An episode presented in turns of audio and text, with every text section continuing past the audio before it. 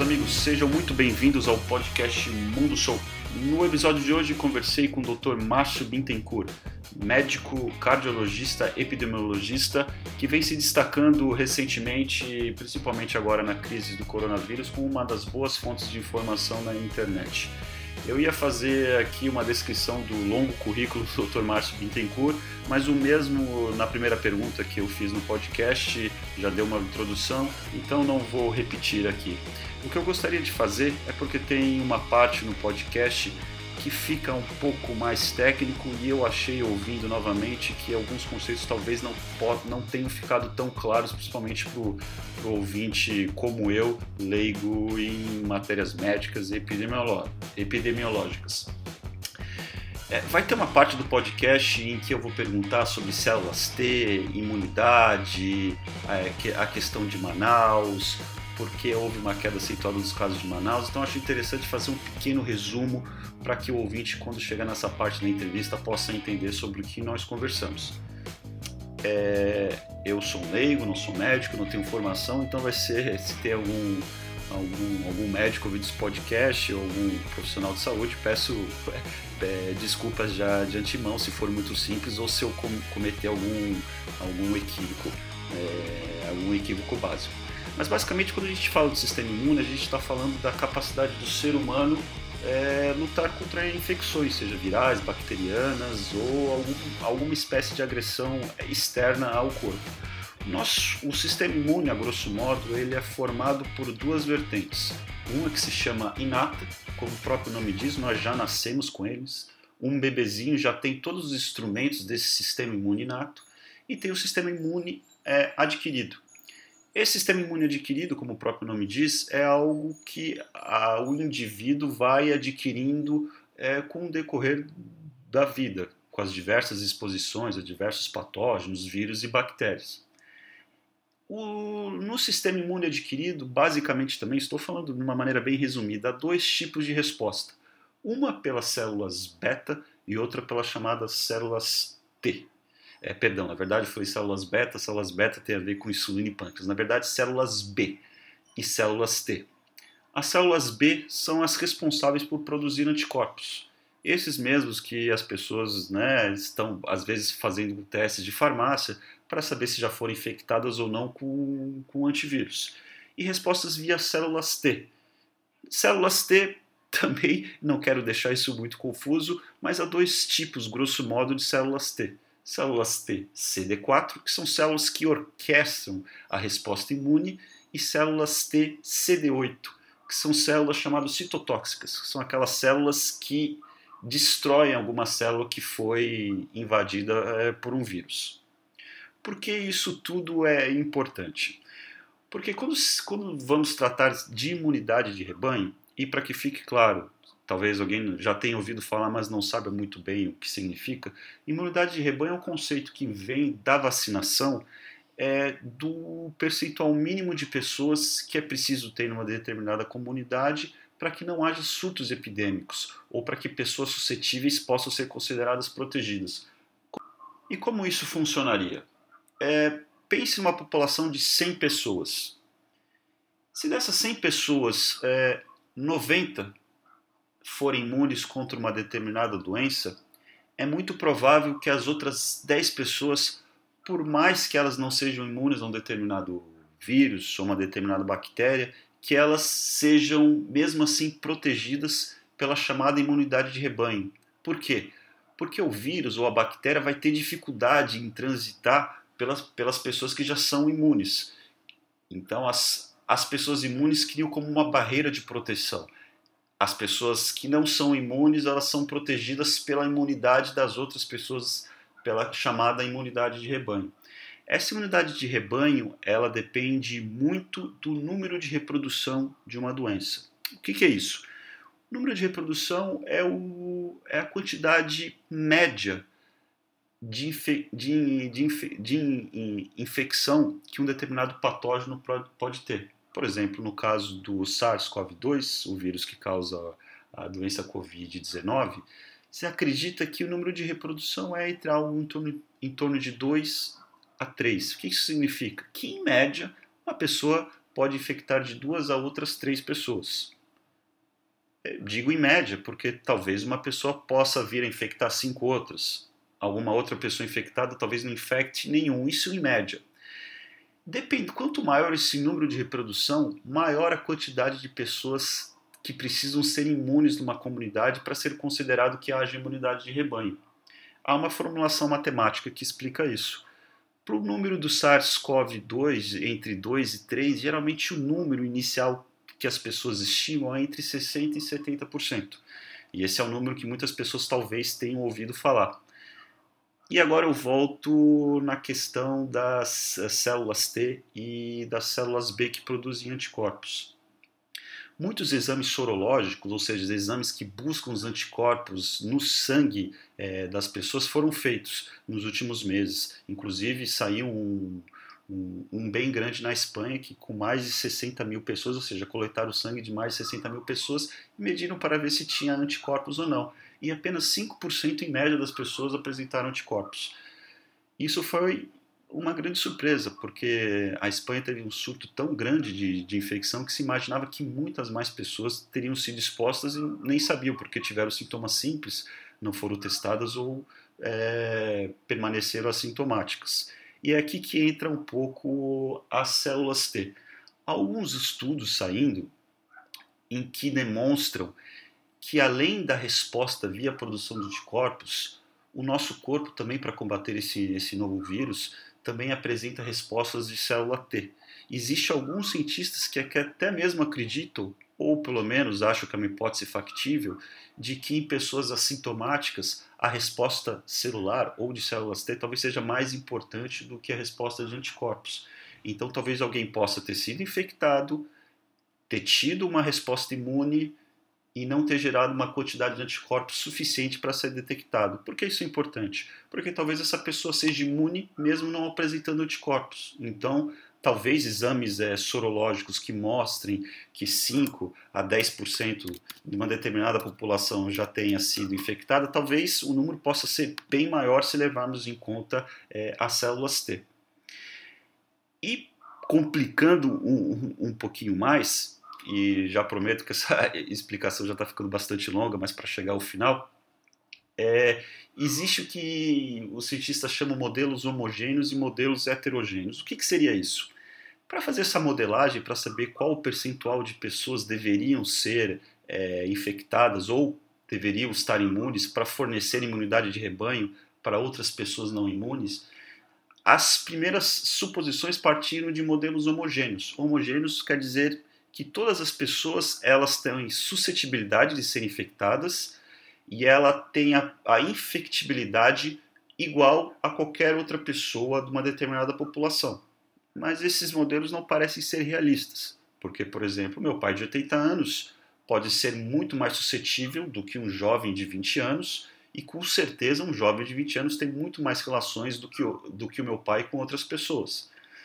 Significando que os modelos talvez mais corretos e, e precisos sejam modelos que tentam é, modular essa heterogeneidade de, entre os diversos aspectos do, demográficos e populacionais de um determinado grupo.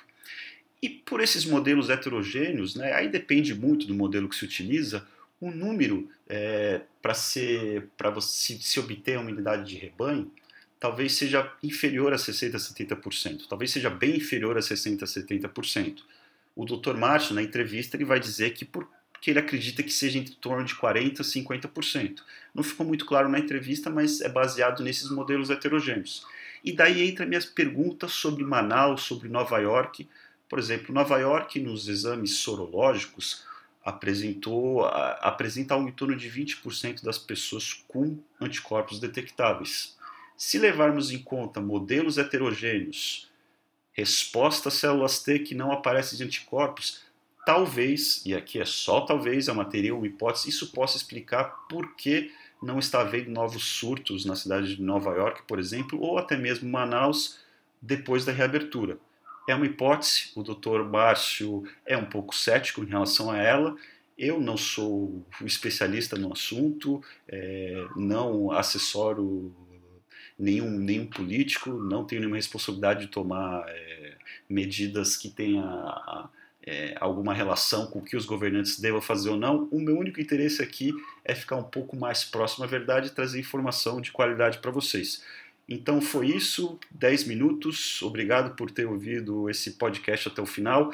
É, eu vou colocar o Twitter do Dr. Márcio Bittencourt para vocês seguirem. Se quiserem informação de boa qualidade, vão atrás do Twitter dele, que tem bastante coisa é, bacana lá. Ele segue muitas pessoas também, muitos especialistas internacionais. Então, se você quer uma boa fonte de informação, sugiro o Twitter dele. Como sempre, visitem o meu site, Mundo, é, Mundo Soul. É, qualquer coisa, sugestão, reclamação, elogio, crítica, manda e-mail para mundosoulcontato.gmail.com e é isso. Espero que gostem da entrevista. Desculpe aí pela longa introdução, mas eu achei que é interessante para dar um contexto maior a uma parte muito importante da, da entrevista. Valeu, um abraço, aproveita a entrevista com o Dr. Márcio Bittencourt.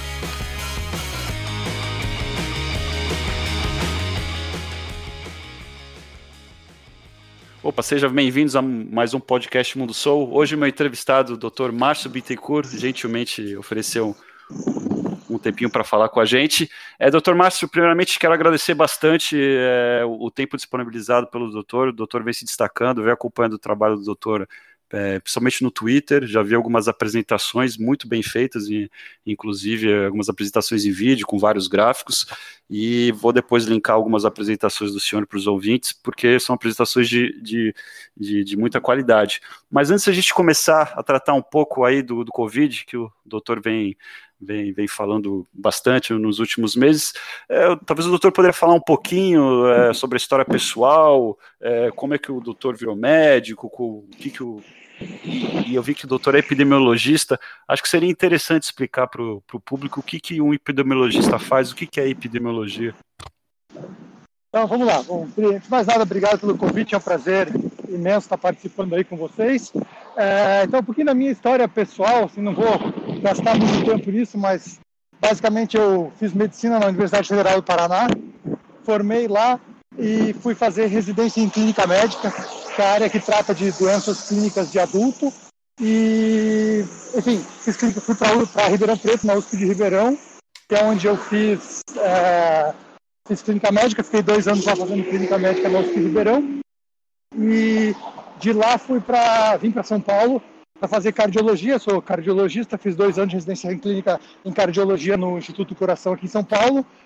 E aí comecei a trabalhar aqui em São Paulo, uh, no Hospital Universitário da USP. Uh, comecei a trabalhar com pesquisa, também como, como, assistencial, como médico na área clínica. Uh, comecei a fazer meu, meu doutorado em, em cardiologia com a parte de imagem cardiovascular, mas mais voltado para a parte de ciência populacional, de estudo de população, de doenças é, do ponto de vista populacional. Depois eu fiquei um tempo na Alemanha treinando na, na área específica de imagem cardíaca, que é onde eu aprendi a fazer tomografia cardíaca, que é uma das minhas áreas de concentração. E eu voltei para o Brasil, continuei trabalhando aqui. Depois eu saí de novo, fui para os Estados Unidos, onde eu fiquei mais de dois anos em Boston, na Universidade de Harvard.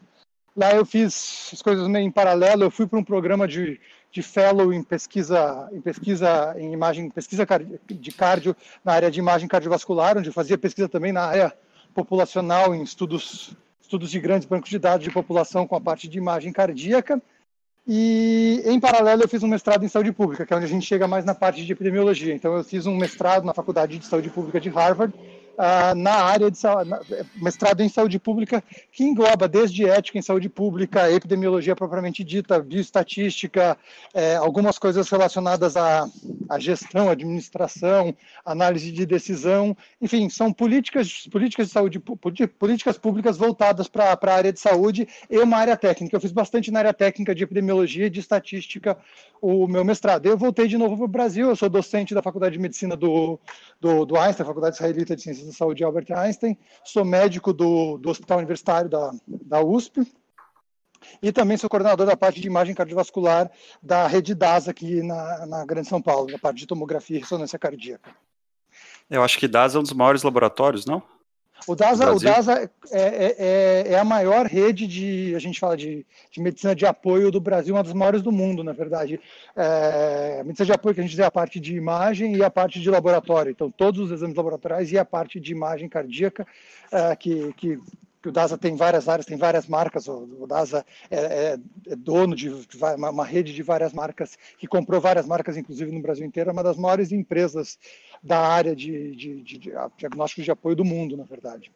E aí, só da sua última pergunta que eu acabei não comentando, epidemiologia é uma área da, de ciências da saúde, de ciências de saúde pública, relacionada ao estudo de doenças do ponto de vista populacional a gente estuda pela perspectiva de população. Então a gente não olha o comportamento da doença pelo aspecto de um indivíduo, mas a gente entende ver o comportamento populacional. E não precisa ser de uma doença infecciosa, como é o caso da Covid, mas você pode pensar, por exemplo, hábitos e comportamentos que levam à obesidade ou padrões sociais e de convivência que te levam ao tabagismo ou que te levam à doença cardíaca.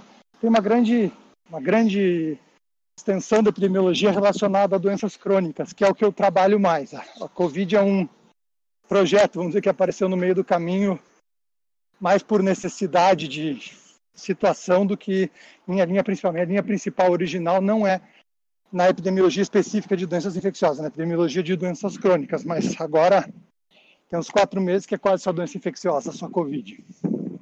Depois, se tiver, se tiver tempo, eu gostaria um pouco da opinião do doutor sobre epidemiologia nutricional, que eu sou bastante cético, mas vamos entrar aqui no, no, né, no assunto com vídeo. O doutor falou que tem uma especialização em saúde pública por Harvard, então eu gostaria de tratar um tema que é, a gente está muito polarizado, né? Principalmente Brasil e Estados Unidos. E eu gostaria que o doutor falasse um pouco, se for do conhecimento do doutor, se puder explanar, sobre qual é o papel da OMC, porque a gente acho que acho que há dois dias atrás o Trump ele oficializou que os Estados Unidos vão se retirar da OMC e muitas pessoas falam não, tá certo, a OMC cometeu vários erros. É, se o doutor puder explicar um pouco o que, que é a OMC, qual que é o papel da OMC, né? Porque as pessoas, é, muitas vezes confundem que parece que a OMC só começou a existir só agora com o Covid, mas o OMC, pelo meu pouco conhecimento, tem um papel fundamental em várias outras doenças, principalmente doenças negligenciadas, né, junto com algumas ONGs, como Médicos Sem Fronteiras, eu acho que, é, pelo pouco que eu sei, a OMC tem um papel muito fundamental em algumas doenças, principalmente em países pobres. Então, se o doutor puder comentar um pouco qual é o papel da OMC, a importância da OMC e quais foram os erros, se houve algum, em relação ao Covid e alguns temas específicos. Acho que só uma pequena correção, acho que você está ah, se referindo à OMS, não OMC. É, OMS, perdão, sim, OMS, perdão, com certeza. Sim. A Organização Mundial da Saúde é um braço da Organização das Nações Unidas que trabalha com a parte de saúde, como você tem o Unicef com a parte da criança, você tem o Unesco com as coisas de patrimônio, você tem vários braços, um deles é a OMS. A OMS é uma organização mundial para discutir as coisas de saúde que pela característica da ONU, como a ONU funciona, pela característica da uh, de, toda, de toda a dinâmica mundial, inclusive de vários países muito populosos do mundo que são expressivos em população, mas não do ponto de vista financeiro, acaba tendo uma, uma grande vertente da ONU, da OMS, que trabalha, como, como você mesmo falou, com doenças negligenciadas, com outras doenças infecciosas, com vacinação e com coisas que às vezes não fazem parte do principal do nosso dia a dia de doença das grandes cidades da, das, do, do, dos centros urbanos brasileiros. Então, às vezes a gente não percebe várias coisas que esses organismos fazem, porque às vezes o, enfoque principal deles não é onde a gente está localizado ou onde a gente está convivendo. Mas a OMS, da mesma forma que, que a ONU, é uma, uma, organização que tem décadas de história, não sei dizer exatamente a data de fundação, que tem a participação de todos, todos os países que são membros, que são mais de uma centena de países, que contribuem financeiramente de formas diferentes e que tem como objetivo principal é, trabalhar do, doenças de novo com essa ideia epidemiológica, do ponto de vista populacional, macro, pensando em países inteiros, pensando em países que não têm estrutura de sistema de saúde, pensando eventualmente em países que estão em guerra, em países que estão em algumas, algumas circunstâncias de um, uma, um problema específico, de uma circunstância específica, mas também trabalhando com algumas coisas que a gente sabe que tem um impacto global de saúde muito grande, como é, por exemplo, o caso uh, de vacinação, que é um dos grandes das coisas que, que o OMS faz de muito impacto, que é, é desde distribuição de vacina, recurso para vacina, desenvolvimento, assim, apoiar, financiar ou buscar parcerias em vários lugares do mundo. Eles têm outros programas, eles tiveram uma, uma atuação muito grande em diversos países com relação é, à malária, tem até hoje relação à malária, com relação a HIV, com relação a outras doenças infecciosas, e a OMS também tem papel em definição de é, normativas, de regras gerais, de sugestão de políticas públicas com doenças crônicas também, com problemas como tabagismo, com problemas como obesidade, como doença cardiovascular, como doença pulmonar, uh, câncer, etc. A única coisa que é importante entender é que a OMS é um organismo multi, é, de, uma, de uma organização multinacional que não manda nos países membros, da mesma forma que a ONU não manda nos seus países membros. Ela pode é, notificar, ela pode se posicionar, ela pode é, solicitar ou sugerir condutas. Então, a expectativa de capacidade de intervenção dela depende de quanto o país está disposto a aceitar as sugestões ou de acatar as recomendações da, da OMS, porque a OMS ela não é a gestora do país, ela não está no executivo, nem no legislativo, nem no judiciário de país nenhum. Então, ela não, não vai diretamente intervir, a não ser que seja com a permissão, autorização ou apoio do país, do país membro que está que, que tá envolvido na questão específica. Então, isso é o geral da OMS. Especificamente na situação do Covid, eu acho que a, a, a OMS, pessoalmente, eu não acho que a OMS está fazendo um serviço tão ruim quanto muita gente acha. O problema é que as pessoas querem politizar as discussões e qualquer manifestação da OMS, um lado tenta ler como um grande apoio e o outro lado tenta ler como uma grande crítica. E se muitas vezes distorcendo, inclusive, o que a, o que a Organização Mundial da Saúde quis dizer, ou o que ela efetivamente disse. Então é um problema que, assim, pela polarização que a gente está e pela intensidade de divulgação de notícias que tem até fake news mesmo de outros problemas, a gente cria um, um, uma, um, mundo de falsa verdade de outros problemas que é muito complicado, na minha, na minha opinião pessoal. Mas o que acontece especificamente na situação da Covid é que é uma doença nova. Então, em novembro do ano passado, a princípio, para conhecimento do mundo, ela não existia. Se ela existia, a gente não conhecia ainda. Então, você ter a expectativa de que qualquer organização ou mesmo qualquer indivíduo sabia muita coisa dela desde o começo, é uma, uma, uma, expectativa que não é real. Então, o natural é que a gente vá aprendendo e vá mudando nossas recomendações conforme a gente aprende. E isso acontece com tudo na vida, não só em medicina, mas acontece também em várias áreas da medicina. Não tem nenhuma dúvida, nenhuma surpresa é, que a gente faz assim a vida inteira. A gente passou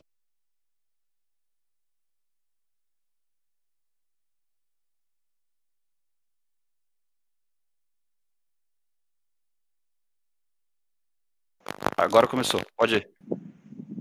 Ok, então, assim, como exemplo da situação da, da OMS, que a gente pode pegar é, especificamente da situação do Covid, que, como eu falei, não é um, eu não acho que a, a, a atuação da OMS foi uma atuação ah, ruim. Eu acho que é simplesmente uma questão de aprendizado, comunicação e, eventualmente, às vezes, até como a própria mídia quer ou, ou procura interpretar. Mas acho que o exemplo mais clássico para mim é o das máscaras, que eu não vejo um, Assim, a gente no começo estava recomendando não, não usar máscaras, e agora a gente recomenda usar, a maior parte das pessoas está usando máscara. E aí muita gente lá, o MS mudou de ideia, o MS cada hora fala uma coisa sobre máscara, e não é exatamente o que aconteceu. O que aconteceu é que, primeiro, a gente estava aprendendo a via de transmissão, mas a gente não tinha dúvida de que uma barreira física na frente do nariz e da boca protege. Não é? A dúvida não era que a gente consegue barrar a transmissão se a gente tampar com algum material o nariz e a boca. As nossas dúvidas com relação à máscara, primeiro, se as máscaras comuns de pano e de tecido que a gente está usando agora, até mesmo se a máscara cirúrgica era suficiente. Porque a máscara mais que tem a maior capacidade de filtração para a via respiratória, que é a N95, a gente não tem essa máscara não, até hoje disponível para todo mundo. Então, se a gente começasse todo mundo a querer usar a máscara de maior filtração, falta para a equipe médica, falta para quem está claramente exposto ao vírus e para quem vai atender todas as pessoas que não estão bem. Então, como a gente ia ter que usar outras máscaras, a primeira dúvida era testar de alguma forma ver se essas máscaras pelo menos funcionam. E a gente, então a primeira parte não recomendava porque a gente não tinha certeza de quão funcionante elas eram. O segundo motivo que a gente tinha, tem preocupação em recomendar máscara é que a máscara só funciona se ela for usada de forma adequada. Então, eu teria que orientar as pessoas a usarem a máscara, usar a máscara no queixo, deixar o nariz para fora, etc. Não funciona. Então, a gente tinha um problema, e tem um problema é, grande de mau uso de máscara. O terceiro é a falsa sensação de segurança. Você acha que porque você está de máscara, você pode não distanciar, você pode em aglomeração, você pode ficar junto das pessoas. Então, é, se você juntar o mau uso com a falsa sensação de segurança, com a máscara que não funciona bem, a gente tinha uma dúvida. A gente não sabia se a máscara funcionava ou não ou se, aquela, se, que o, o risco-benefício compensava, considerando todos essas, esses fatores. Hoje, analisando tudo, as pessoas acreditam que a máscara é, é funciona pelo menos o suficiente para compensar esses outros riscos. E se a gente educar as pessoas do uso correto, educar as pessoas da limitação de, é, de você a máscara ser um adicional, não uma substituição às outras intervenções, a gente acredita que ela funciona. E o que a OMS tentou comunicar é isso. Primeiro, a gente achava que a gente não tinha informação suficiente para dizer que funciona. Agora a gente acha que tem. Como foram recomendações, eventualmente com algumas medicações, que a gente foi mudando de ideia, não é exatamente mudar de ideia, é testar e avaliar que na circunstância específica testada ela funciona de uma forma melhor ou pior. Se ela funciona melhor do que a gente esperava, se ela funciona em um subgrupo melhor do que a gente tinha visto em grupos gerais, a gente eventualmente recomenda. E eu acho que a má interpretação do OMS tem muito de como as pessoas querem ler essas coisas mais do que exatamente o que o OMS disse. Eu acho que tem muito mais coisa positiva do que o OMS está recomendando e tem muito mais coisa útil que o OMS recomenda fazer que as pessoas não fazem do que coisas, ah, recomendações ruins ou negativas ou grande mudança de opinião. E o meu exemplo mais clássico sempre é com relação a contact tracing e isolamento de caso e de contato, que é a recomendação principal do MS, que a gente não está fazendo no Brasil praticamente em nenhum lugar desde o começo e até hoje. Eles falam isso desde janeiro. Então, a gente não faz a recomendação principal do MS e a gente critica as outras sem a gente nem seguir. Então, se a gente nem segue, quem é a gente para criticar o que a OMS está tá recomendando? E, sinceramente, se a gente tivesse seguido a recomendação, se a gente começasse a seguir a recomendação de busca ativa de casos, de isolamento de contato, a gente poderia estar numa situação muito melhor do que a gente está hoje. E essa é uma das recomendações principais do OMS que a gente não está fazendo. Deixa eu só perguntar uma coisa, doutor, em relação a máscaras, porque é, ao ouvir um podcast do doutor chamado Dr. Michael Osterholm, é, ele, ele é um pouco, não cético em relação ao uso de máscaras, mas que que há, um, parece um corpo de evidências de que o Covid é, transmiss, é transmissível via aerosóis. Para os ouvintes que não estão escutando, ah, quando nós falamos, espirramos, cantamos, nós liberamos partículas no ar e essas partículas podem ser maiores ou menores. Partículas menores são consideradas aerosóis, acho que é de 5 a 10 microns, é, que é, um, é, é, o tamanho, eu não sei exatamente se é, se é, se é esse o tamanho, ou é, partículas que eles chamam de droplets, que são seriam partículas maiores, e essas partículas poderiam ser filtradas por, por, por máscaras que não seriam essas máscaras de 95 mas aerosóis não. É, qual que é a opinião do doutor em relação a isso? Mesmo que não haja uma filtração de aerosóis, mesmo assim há, há uma, há, há, uma proteção, nem que parcial, que em concomitância com outras medidas como de distanciamento, higienização das mãos ou outras formas de, de, de intervenções não farmacológicas, mesmo não protegendo contra aerosóis, mesmo assim o uso de máscara seria, seria indicado.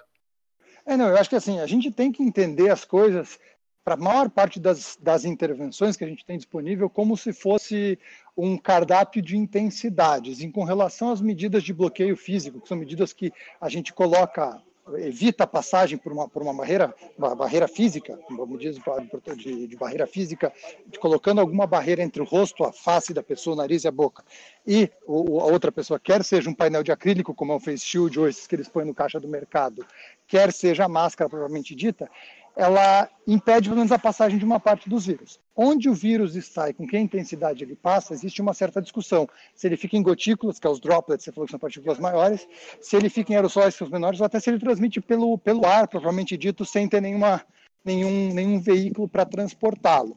Se for o vírus pequenininho sem nada, ele realmente é muito pequeno, ele passaria pela máscara.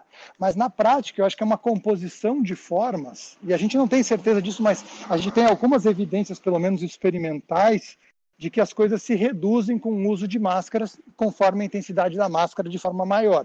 Então a gente tem uma certa documentação de que a gente usar uma máscara é, simples reduz pelo menos em parte as gotículas, talvez não tanto os aerossóis, ou um pouco os aerossóis, mas mínimo. Se a gente usa máscaras cirúrgicas, ou que tem inclusive uma barreira eletrostática no meio, se a gente usa máscaras N95, isso é maior, isso acaba protegendo com relação a, a, a aerossóis e eventualmente até com alguma coisa além disso. Então, eu entendo como se fossem diferentes intensidades de barreiras físicas com maior ou menor eficácia. Assim como o distanciamento. O distanciamento de um metro é melhor do que de meio, do que de, de, de meio metro, de dois metros é melhor do que o de um. E se você ficar a muitos metros de outras pessoas, você reduz ainda mais seu risco. Então, imaginar que assim é um número mágico no dois metros sim e não, não é assim que funciona. A gente tem níveis de intensidade. Eu acho que as barreiras físicas são a mesma coisa. Agora, eu acho que a gente ainda está aprendendo qual é o grau de o grau de proteção específico de cada tipo de máscara, a gente não tem certeza. E como eu te falei, até na prática da vida real, é mais difícil de comprovar isso, porque depende de como a pessoa efetivamente usa a máscara. Eu posso dar a melhor máscara do mundo para a pessoa, se ela usar no, se ela usar no queixo, se ela usar com o nariz para fora, a eficácia vai ser muito menor. Então, medir realmente quanto a máscara, cada subtipo funciona de forma perfeita, é muito complicado. Mas a gente tem pelo menos alguma evidência experimental e alguma evidência clínica tem alguns estudos, até uma meta-análise grande de múltiplos tipos de máscara, inclusive com MERS e com SARS-1, que são vírus da mesma família do corona, que mostram que essas máscaras de vários tipos têm intensidades talvez diferentes, mas que elas são capazes de filtrar pelo menos parcialmente. Por isso que eu falei, na hora que eu falei de máscaras, que o adequado não é você usar a máscara como se fosse um substituto ou alguma outra coisa, porque não é a máscara que vai resolver tudo. A máscara é mais um componente adicional de proteção parcial que, em combinação com outras intervenções, aumenta a sua proteção. E é assim que a gente tem que ver todas as intervenções. Cada pedaço que eu puder fazer diminui um pouco o meu risco. Nenhum deles é mágico para extinguir meu risco completamente. É... E se a gente fizer um pedacinho de cada um deles, mesmo que de forma às vezes imperfeita, é melhor, na maior parte das vezes, do que não fazer nada. E quanto mais a gente puder fazer, maior a intensidade. Então, eu acho que especificamente de via de transmissão respiratória, eu não sou especialista na parte de, de partículas, na parte até da, da microbiologia, mas pelo menos da literatura epidemiológica, pensando do ponto de vista do que tem de estudo clínico e populacional, até onde eu li a evidência de proteção de barreira física com máscara, é parcial com todos os tipos de máscara, tanto que quando a gente entra no quarto de um paciente para entubar um paciente que está claramente contaminado, a gente, além de máscara, a gente usa avental, luva, é, gorro e face shield, aquela proteção de, de, de, acrílico, porque a gente sabe que vai gerar muito aerossol e que só a máscara não vai ser suficiente. Então, é exatamente como eu falei, depende da intensidade. E aí, nesse caso, que a exposição é muito intensa, a gente usa uma proteção muito mais intensa. Então, acho que a gente combina as coisas, entendendo que é tudo complementar, que é tudo parcial, que nada é definitivo. Perfeito, doutor. Vamos preparar. Eu gostaria de tratar um tema correlato, que é um tema que chamou muito a atenção. Eu procurei pesquisar em língua portuguesa, não achei muitas coisas em relação aos números é, em relação à gripe. Por que, que eu pergunto isso? Porque há pessoas que são um pouco mais céticas em, relação ao Covid, e o doutor deve saber que a expressão é, é bad like flu, ou não é tão ruim como a flu, ou seja, uma gripe. E se você for no, nos dados do CDC, que é o, é o órgão de saúde americano, é, uma temporada ruim de gripe lá, eles estimam que causa morte entre 40 e 60 mil pessoas. Quando eu fui procurar esses números no Brasil, eu fiquei espantado que os números de, de morte por gripe, pelo menos os, nas pesquisas que eu fiz, são extremamente baixos no Brasil. Menos de mil, menos de dois mil e alguns anos. Os números do Brasil em relação à gripe são é, subestimados. É, eu gostaria de entender um pouquinho melhor isso. Por que, que eu pergunto? Porque a gente já tem agora, de números oficiais, pelo menos quase 70 mil mortos. Então, se nos Estados Unidos alguém pode argumentar que se eles ficassem nessa mortalidade que está em torno de 130 mil, olha, é duas vezes pior que uma temporada muito ruim da gripe no Brasil. Se, se morrem numa temporada ruim de gripe no Brasil de duas mil pessoas, a gente está em ordem de grandeza acima é, desses números de mortes por gripe no Brasil. Então, não sei se eu estou cometendo algum erro, se eu não sei se eu pesquisei errado, se os números de gripe no Brasil não são tão acentuados ou agudos como nos Estados Unidos. Não sei se o doutor poderia ter alguma informação em relação a isso, até para a gente acentuar esse problema, o, como, como o coronavírus no Brasil é um problema talvez muito mais pungente e sério do que talvez em outros países. Eu acho que é, é, é uma discussão um pouco complicada, tem várias frentes para a gente abordar isso, mas a primeira da, da, das observações é que diagnosticar gripe é bem mais complicado do que parece. Porque gripe não é resfriado. O que a gente chama de gripe do ponto de vista médico é infecção por influenza. Que Sim. pode se manifestar de uma forma mais leve e ser uma dita gripezinha ou ser uma, um resfriado comum, e se confundir com outras infecções de vias aéreas superiores que causam resfriados e ter manifestações mais graves. A gente habitualmente não diagnostica as formas leves, porque muita gente nem procura atendimento. Então, para saber qual é a incidência, por exemplo, essas coisas é muito complicado. Mesmo quando procura atendimento, isso acontece também com o Covid, por isso que a gente diz que tem mais casos e mais óbitos do que está diagnosticado. Eventualmente, se é uma pessoa que já tem um problema pulmonar, já tem é, enfisema, enfisema grave, piora a falta de ar, a gente pode achar que é só do enfisema. E a gente pode internar achando que é do enfisema, que descompensou o enfisema, será que tem uma pneumonia e vai falecer. Se a gente não pesquisar o vírus da gripe especificamente, a gente não vai encontrar o vírus da gripe, a gente não vai diagnosticar a gripe, e mesmo que essa pessoa morra, a gente não vai poder dizer que era, que era gripe. Então, tem uma subnotificação, que a gente fala de gripe, muito grande, tanto de caso internado quanto de óbito. Porque a gente não é obrigado a notificar qualquer suspeita que a gente acha que é gripe, e porque outras coisas que causam quadros respiratórios, a gente pode eventualmente ah, confundir com gripe, ou ser uma gripe, a gente imaginar que é outro quadro respiratório, e a gente pode continuar tratando a, a parte respiratória por outra causa, pensando que é pneumonia, pensando que é, que é algum outro tipo de infecção viral ou, ou uma outra apresentação clínica, e não diagnosticar como gripe. Então, primeiro, a gente conta a menos do que deveria. Esse é o primeiro problema. O segundo problema, quando você comparou com os Estados Unidos, é que é, é conhecido, é um fato conhecido que os, pa os países e as regiões do mundo que têm uma sazonalidade com mudança, mudança climática, com períodos mais frios, têm uma incidência maior de, de infecção por influenza. Influenza é um vírus de comportamento sazonal.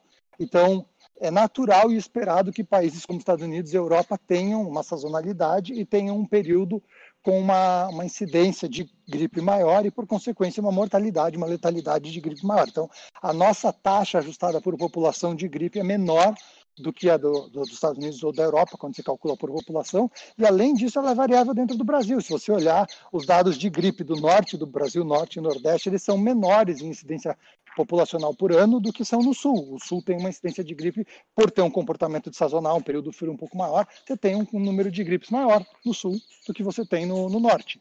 É, então existe também essa variação, o nosso número é menor. Eu acho que o 2000 é subestimado em termos de óbitos, mas eu não saberia te dizer uma, assim de, de cabeça um número confiável do, do número de óbitos de gripe no Brasil por ano, além do último fato que é importante, especificamente se a gente falar de influenza, de gripe por influenza, existe uma variabilidade na, na incidência ano a ano. Como é uma infecção sazonal, tem anos onde a sazonalidade é mais intensa e a gente vai ver um número de uma, uma taxa de infecção e por consequência de óbitos maior com influenza do que em outros anos. A gente teve tem, dois famosos com o tal do vírus H1N1 que o pessoal chamava de, de gripe suína, 2009 teve uma incidência gigantesca, foi um grande surto de H1N1 no mundo e no Brasil.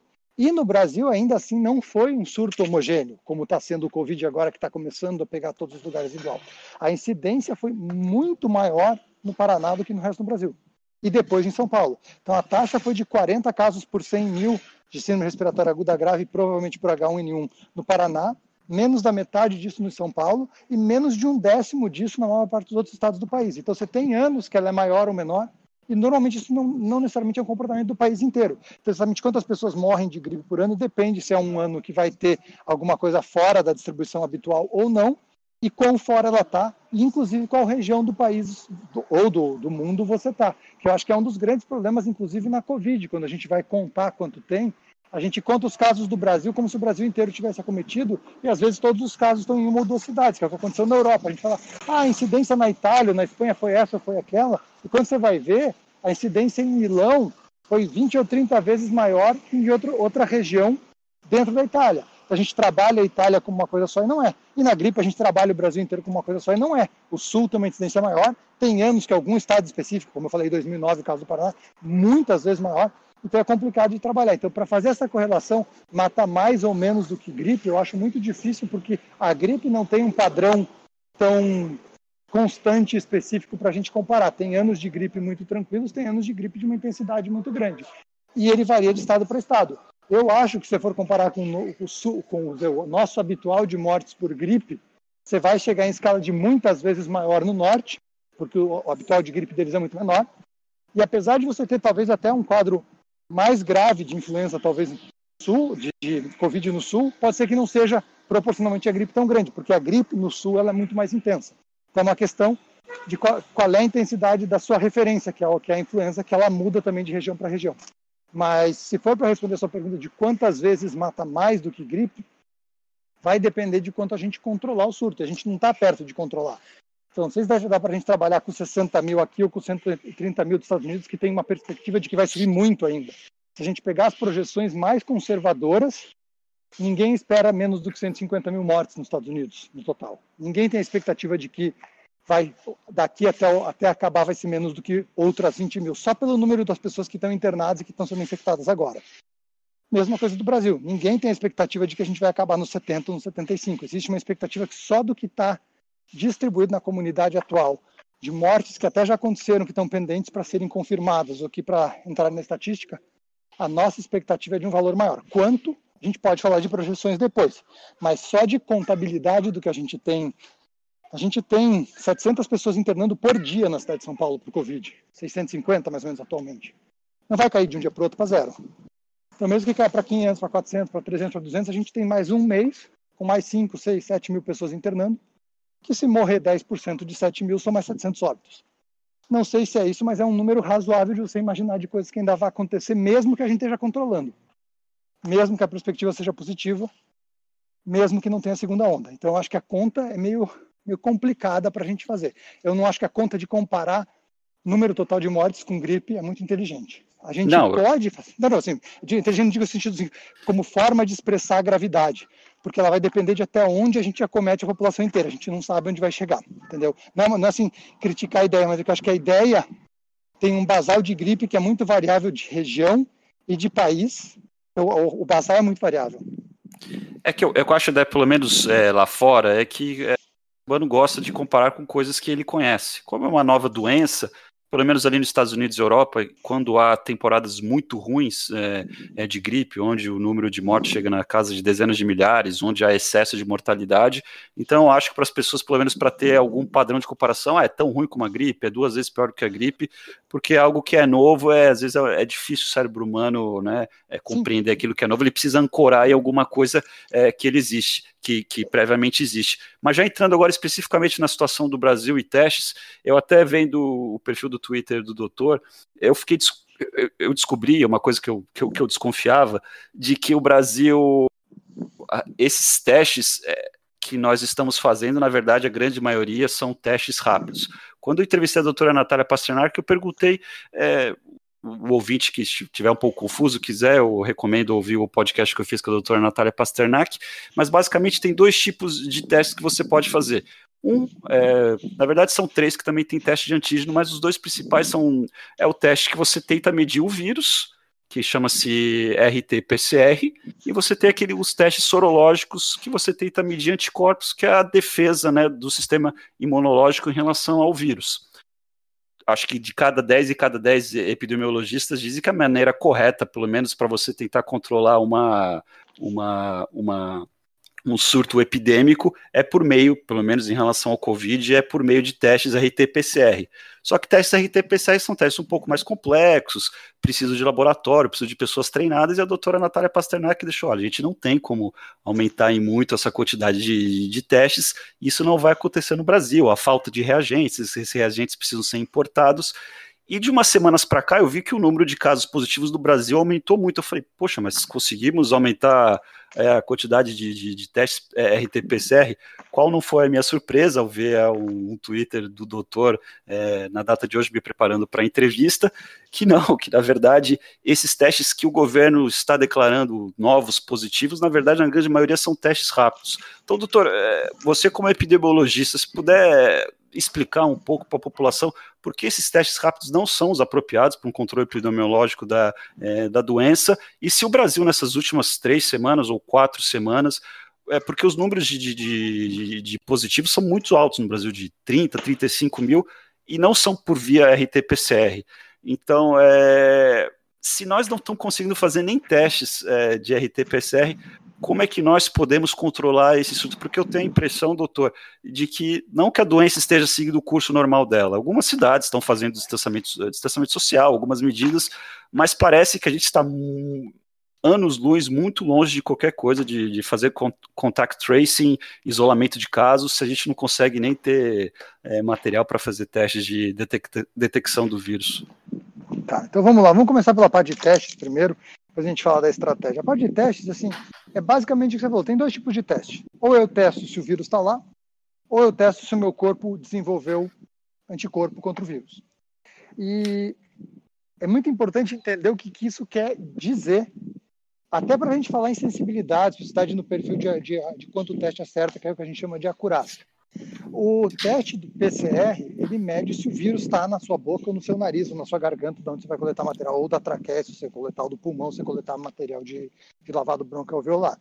Então, o problema é o seguinte, este teste testa se o vírus está lá. Então, este teste funciona enquanto você tem vírus dentro de você, vírus na boca ou vírus no nariz. Se você fizer esse teste antes do vírus chegar, vai dar negativo porque não tem vírus.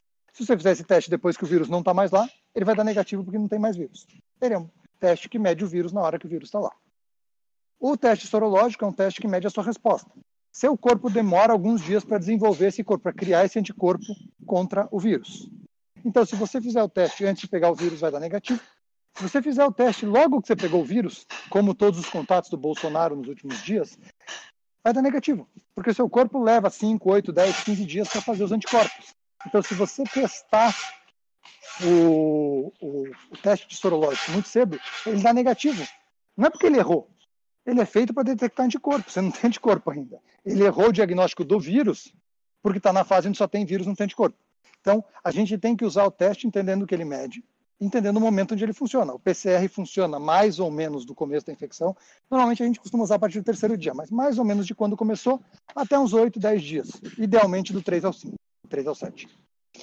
O sorológico funciona a partir do oitavo, mais ou menos, razoavelmente a partir do décimo quinto, muito melhor depois do vigésimo dia. Então, se você quiser saber se a tua infecção de maio, hoje que a gente está no, no, começo de julho, era um, faça um sorológico hoje, você vai saber se alguma coisa que você teve no passado era Covid. Agora, se você entrou em contato com alguém que tinha Covid ontem, nenhum dos testes vai dar positivo ainda. E se entrou em contato com alguém semana passada, talvez você esteja numa janela razoável para usar o PCR se você começar a ter sintomas. Então a gente tem que entender o que, que o teste mede para saber quando usar. E aí depende do que você quer do teste. Se o seu objetivo é saber mais ou menos quantas pessoas já pegaram, quantas pessoas estão infectadas recentemente, espalhadas pela comunidade, você pode usar o teste sorológico, que é o que a gente fala de inquérito epidemiológico. Eu quero avaliar quão espalhada a doença está hoje na cidade de São Paulo, ou esteve recentemente na cidade de São Paulo, eu faço sorologia de um monte de gente. Esse é um bom uso para o teste sorológico. Agora, se você está com sintomas hoje, o único teste razoável para fazer se for para fazer algum teste, é o PCR ou o antígeno, se a gente tiver o teste de antígeno, que é para medir o vírus. Então você vai lá e mede o vírus para ver se o vírus está presente para fazer o diagnóstico. Se a gente não tem PCR, a gente não vai diagnosticar a fase aguda. E a principal intervenção que salva vidas, for para falar uma coisa que vai reduzir o contágio e salvar vidas na Covid, uma coisa só, toda pessoa que tem Covid, toda pessoa que está com Covid, toda pessoa que tem sintomas que possam ser Covid, que talvez possam ser Covid, qualquer uma das circunstâncias, essa pessoa deveria ficar completamente sozinha, isolada, trancada num quarto ou num cômodo separada, sem encontrar em contato com ninguém, ou entrando em contato com as outras pessoas o mínimo possível por 10 dias, que é o período que transmite. Depois de 10 dias você não transmite mais. Então, se for para fazer uma coisa, todo mundo que tem qualquer febrinha, qualquer falta de ar, qualquer aumento de tosse, perdeu o cheiro, perdeu a capacidade de sentir o gosto, se tiver qualquer uma dessas coisas, 10 dias separados entrar em contato com ninguém, para não contaminar ninguém. É uma medida para proteger seus familiares, seus amigos, seus parentes, seus conhecidos, as pessoas que você gosta, para não transmitir para elas. Este é o principal intervenção que você tem que fazer, a principal intervenção de todas. Se a gente for esperar o diagnóstico sorológico, vai passar os 10 dias transmitindo para poder fazer o exame. E a gente vai continuar espalhando a doença. Não funciona. Se a gente fizer o exame do PCR e ele demorar 10 dias para sair, que é o que acontece em várias vezes no Brasil, também não funciona. Porque você vai passar o período inteiro esperando o exame e contaminando os outros. Então a única coisa que funciona é na suspeita, mesmo que a suspeita não seja grande. Tem febre, tem falta de ar, perdeu o cheiro, perdeu o gosto, aumentou a tosse, tem que isolar e não encontrar com ninguém. Se você tiver acesso ao PCR, você testa o PCR, mas fica isolado até sair o resultado. Idealmente você fica os 10 dias isolado, mesmo que o resultado venha negativo para garantir. Então, é, aí saindo do que são cada teste e, e o problema do teste para a estratégia populacional, é exatamente isso que você tem que fazer. Você tem que pensar que a doença é uma doença da comunidade. Esta pandemia não é uma doença do indivíduo. Por mais que cada caso preocupe a gente, a nossa preocupação como epidemiologista e como sociedade é que ela vai acometer a sociedade, modo de dizer, a sociedade inteira. E se a gente não controlar o surto como grupo, como coletivo, como sociedade, ela não vai parar de transmitir. Que uma pessoa passa para outra, que passa para outra, que pode ser tudo jovem que vai ser leve, pode ser tudo uma gripinha. Mas a terceira pessoa com a gripinha vai passar para um familiar idoso e vai matar. Então, você, com a sua gripinha leve por Covid, vai ser o vetor que transporta a Covid até uma pessoa que vai morrer. Talvez seja seu pai, talvez seja seu avô, talvez seja algum outro parente eventualmente mais limitado, ou talvez seja simplesmente alguém que é mais jovem e deu azar de ser um caso grave, que a gente sabe que tem algumas pessoas que vão ser caso grave. Então a gente tem que entender que é uma doença da comunidade, que o único controle é se a comunidade entender que ela não pode transmitir para frente. E aí, voltando só essa parte de testes de número que você perguntou, a gente não consegue atualmente fazer no Brasil, na média, mais do que 20, 20 e poucos mil PCR por dia não tem capacidade instalada para isso. Não tem máquina, não tem insumo e não tem pessoal treinado para fazer. Então não vai, dá para aumentar um pouco, dá, dá para aumentar muito, não vai ser fácil, porque o mundo inteiro está comprando. Você vai comprar insumo aonde? A Alemanha está comprando, os Estados Unidos está comprando, a China está comprando, você tem competição. E esses insumos são máquina específica. Então, se eu tenho uma máquina da Siemens, o insumo da, da Johnson Johnson serve. Se eu tenho uma máquina da, da Abbott, o insumo da Siemens não serve. Então, não é uma coisa simples de organizar para aumentar. Então, a gente atualmente está fazendo seis, eu olhei, olhei hoje, em média, 6 a, 6, 6 a 7 mil diagnósticos por PCR por dia. Então, desse 48 mil que está na capa do Estadão de hoje, 7 mil mais ou menos são PCR. Os outros 41 são sorológicos, porque a gente não tem capacidade instalada para fazer mais PCR do que isso. Não é que não tem mais caso agudo, a gente não tem material para diagnosticar todo mundo que está contaminado. É, o que me leva a crer, doutor, é porque o doutor deve se relembrar quando, eu não sei se foi em Wuhan ou algum outro lugar que eles estavam com medo do, de, um, de um novo cluster e eles testaram, acho que 4, 5 milhões de pessoas em 3, 4 dias. Tá certo que a China, com todos os. É, as questões particulares da China, é, mas foram testes PCR, evidentemente, né? E a gente, como Brasil, tem capacidade de apenas 20 mil testes, algo que não mudou muito de meses para cá, me leva a crer que a, a gente está tendo muito sorte em relação, apesar de toda a tragédia familiar, desse número de mortes, porque se tivesse, vamos tratar um pouco aqui sobre índice de fatalidade da, da doença, se fosse um pouco maior, se fosse é, uma doença muito pouco mais letal, eu acho que o sistema de saúde do Brasil é colapsar de uma maneira é, é, é tremenda. Mas falando um pouco, como, como o doutor falou, falou no começo, que o foco principal da, do, do estudo antes do coronavírus era a epidemiologia de populações, principalmente de doenças crônicas, é, quando a gente fala em populações vulneráveis, a gente pensa em pessoas idosas, mas como eu tenho uma área de interesse como leigo é muito grande em relação a, principalmente síndrome metabólica, é, qual é a opinião do doutor em relação a qual que seriam as pessoas que seriam realmente vulneráveis? Porque é, tem muitas pessoas com 50, 55 anos aí que são pré-diabéticas ou diabéticas não diagnosticadas, e eu acho que uma, é uma parte expressiva da população. Então, se a gente fosse colocar na, na ponta da caneta pessoas vulneráveis que têm alguma espécie de comorbidade, seja hipertensão, diabetes ou doença cardíaca, diagnosticada ou não diagnosticada, associada com a idade. Será que a gente não estaria falando talvez de 30% ou 40% da população adulta brasileira? Eu acho que depende do que a gente considera vulnerável, é, em termos que vulnerável é uma coisa que pode ir desde quesitos sociais, que aumentam sua, sua vulnerabilidade, digo do ponto de vista de saúde mesmo, é, condição socioeconômica, condição educacional, acesso à água, esgoto, até a vulnerabilidade Sim, pensando em doenças crônicas, aí pensando na parte cardiovascular. É, das coisas que você listou, a gente está falando especificamente da parte cardiovascular e diabetes, que é o nosso pacote metabólico, que aí a gente tem um perfil muito peculiar. E aí a gente começa a lidar com um problema um pouco mais técnico de avaliação de fatores de risco que a gente fala. Que assim, a gente criou uma definição do que é um fator de risco é, baseado em dados epidemiológicos, a gente definiu. Acima da glicemia de certo valor, a gente vai chamar de diabetes.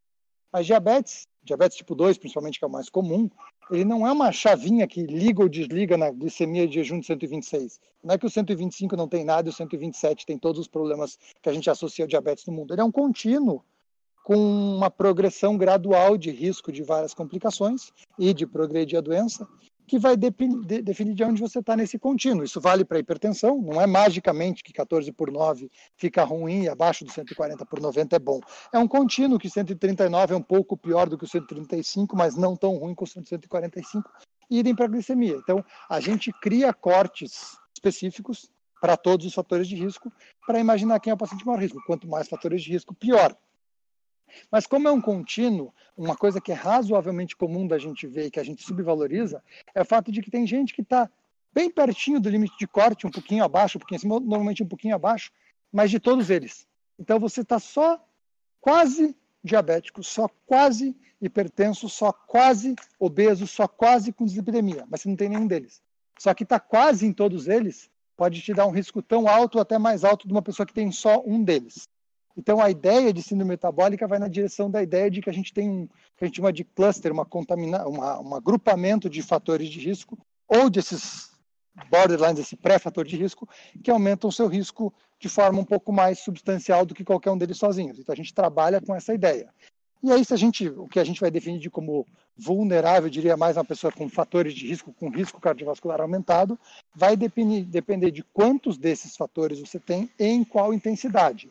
E aí a gente pode dividir a população em baixo, moderado ou alto risco, que é o que a gente normalmente faz, para aí definir as intervenções que a gente vai fazer. Quanto a gente está tendo a população depende se a gente vai considerar vulnerável, considerar de risco só o alto risco, o alto e o médio, ou até o médio se a gente vai usar algum fator adicional para separar quem é o médio mais alto, quem é o médio mais baixo, ou se a gente vai usar um fator de idade, se você é jovem e já tem todos os fatores de risco, a gente vai considerar maior ou menor risco. Então a gente combina várias coisas, mas com certeza a gente está falando de uma proporção substancial da população, principalmente de meia idade para cima. Você pegar a população acima de 50 anos, você vai falar de 10, 20, 30%, dependendo do subgrupo, que tem fatores de risco cardiovascular.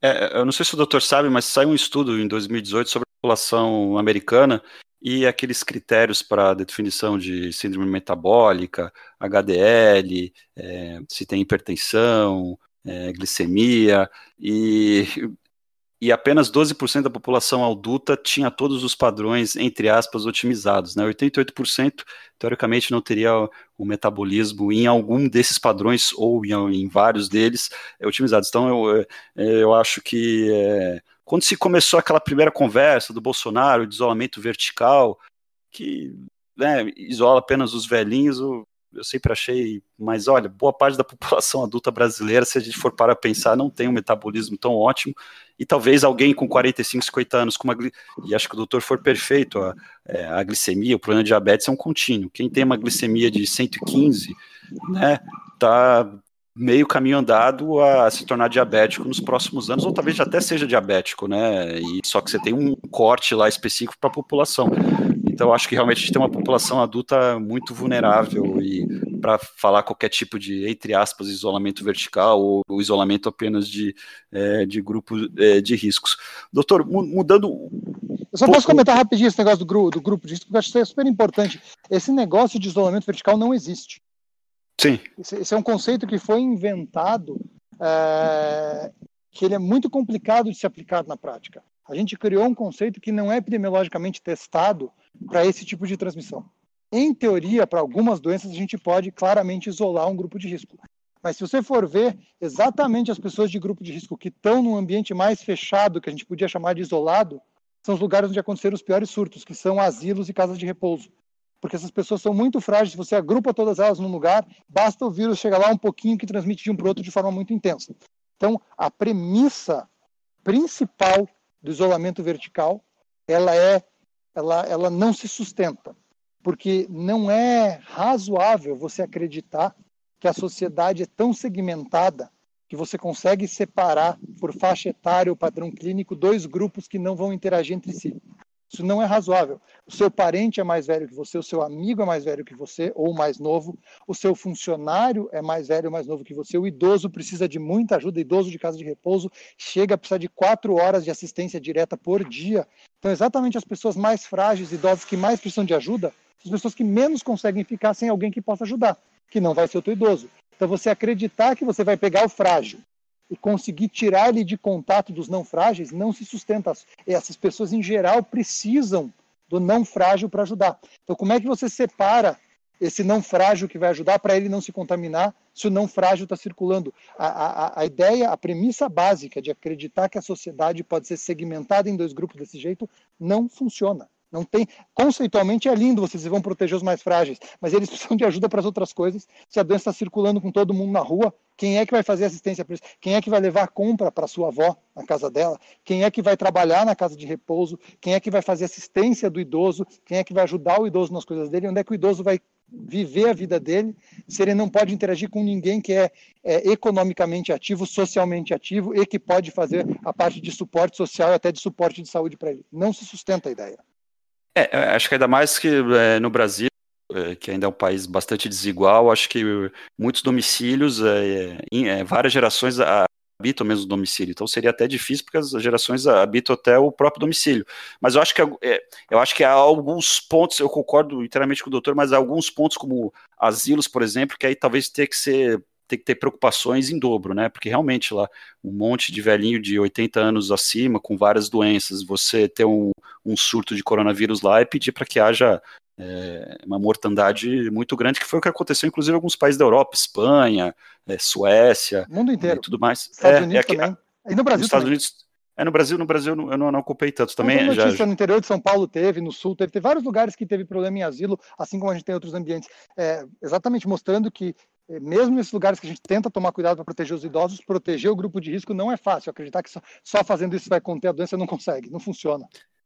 É, e, e, eu entendo, eu, eu fiz 40 anos recentemente, não entendo os jovens querem voltar a trabalhar, querem voltar a ter vida, mas eu acho que o, o, esse discurso de que é uma, é uma doença que atinge principalmente os, os mais idosos, os mais fracos, é verdade, pode ser, mas eu concordo, tem um escritor que eu gosto muito, chama-se Nicolas Nassim Taleb, e ele fala, olha, uma sociedade que não protege as pessoas de idade ou que deixa elas morrerem e não tem muito, é uma sociedade que está é, que tá marcada, que está é, a não ser uma boa sociedade, né? Porque se nós estamos aqui, se nós temos ou uma democracia, se nós temos algumas instituições, foram por causa das gerações passadas, né?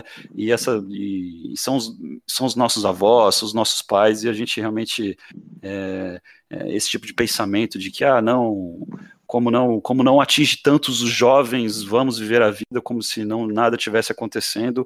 Não é bem assim, porque nós jovens, como você falou, os frágeis, eles dependem dos não frágeis nas relações do dia a dia, e o Brasil, pela, pela, pelas questões sociais, várias gerações habitam é, o mesmo domicílio, é, não é tão fácil.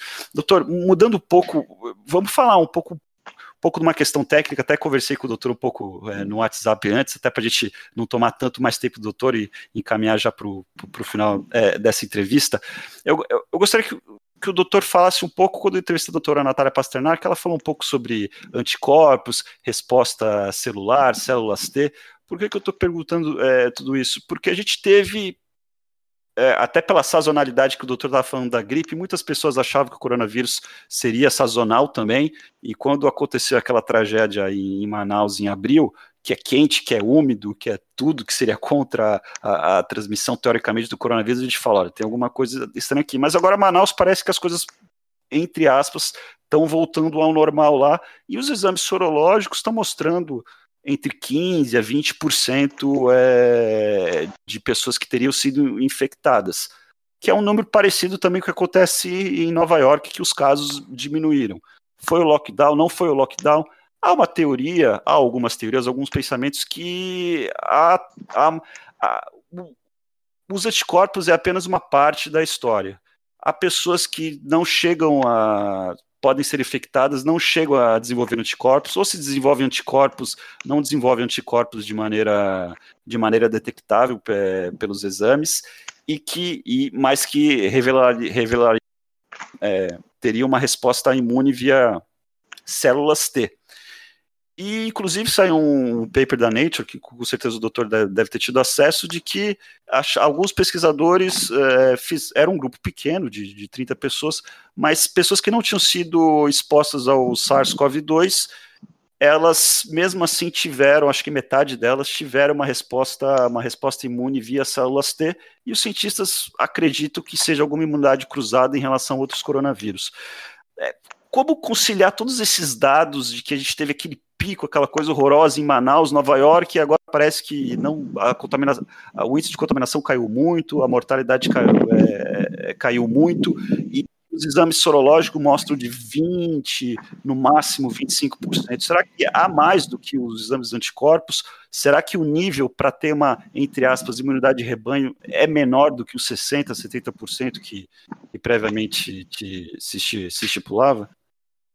Ah, tem, tem, várias coisas nessa pergunta, são várias, várias coisas que têm que ser abordadas. A primeira, do ponto de vista de ciência básica, conceitualmente a imunidade é mais do que uma imunidade de resposta moral, que é anticorpo, você tem imunidade de resposta celular e de, é, de corpo normalmente é uma resposta de, de memória, mas enfim, você tem a resposta de células T, tem a resposta de anticorpos, e todas elas têm atuação, quanto cada uma delas tem atuação, qual que é a importância delas, é uma pergunta que a gente ainda não sabe. Está todo mundo super animado com esse artigo, eu acho que o artigo que você falou, não sei se é o mesmo que eu vi, mas o artigo que eu vi é da, da Cell, não é da Nature, não sei se tem um na Nature também. ah, acho que é da Cell, isso, perfeito, é da Cell, isso, isso, da Cell. É, e, e basicamente isso é um proof of concept que a gente fala em ciência, ele mostra que esse componente existe. Mas com 30 pacientes, ele não está dizendo que este componente é importante, nem que do ponto de vista epidemiológico ele é suficientemente é, robusto para justificar as coisas que a gente está vendo com essa diferença de anticorpos. Então, é, eu acho que existe componente de célula T, não é minha área de especialidade, mas me parece razoável que eu conversei com outras pessoas, inclusive com a Natália, me parece que isso é uma coisa que existe, que tem uma certa importância, mas se isso tem importância epidemiológica para entender todo o restante da dinâmica, inclusive chegando à parte de rebanho, tenho muitas dúvidas. E, na verdade, tenho mais evidências em contrário do que evidências a favor dessa teoria.